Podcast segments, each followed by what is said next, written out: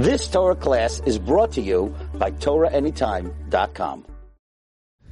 Bruchim haba and welcome everyone. We continue Mishnah Yomis. We're learning Meseches Taanis, Perek Gimel Mishnah Dalit and Hey V'chein Ir Sheish Ba Dever Oima Likewise, a city that has a plague or an avalanche. Oisaho Ir Masano Masras. That city fasts and cries out with the shofar V'chol Svi Voiseha Masanos V'loi Masras, and everything around it fasts but doesn't call out. Rabbi Akiva Omer, Rabbi Akiva says Masrius, they do call out with the shofar of Masanis, but they don't fast.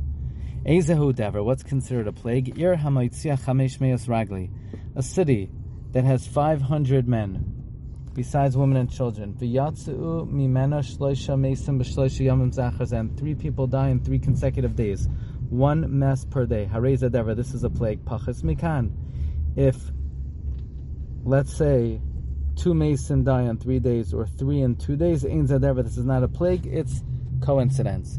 Al Elu, for these, the following tzaris, Masrian, they fast and they blow shofar, b'chol makim, even in faraway places. Al Hashidafain, for wind blast, if grain dries through a powerful wind, Bal or if grain changes color, Al Arba, Al Chasel, for locusts, Al Chayara, that if it, a wild animal appears in a settled place, or if soldiers are passing from place to place, even if they're not coming for war, but rather to pass through to wage war against another area, Masri and Allah, we fast and we blow shofar because it's a tzara that is traveling and it's spreading, and therefore we fast and call out everywhere.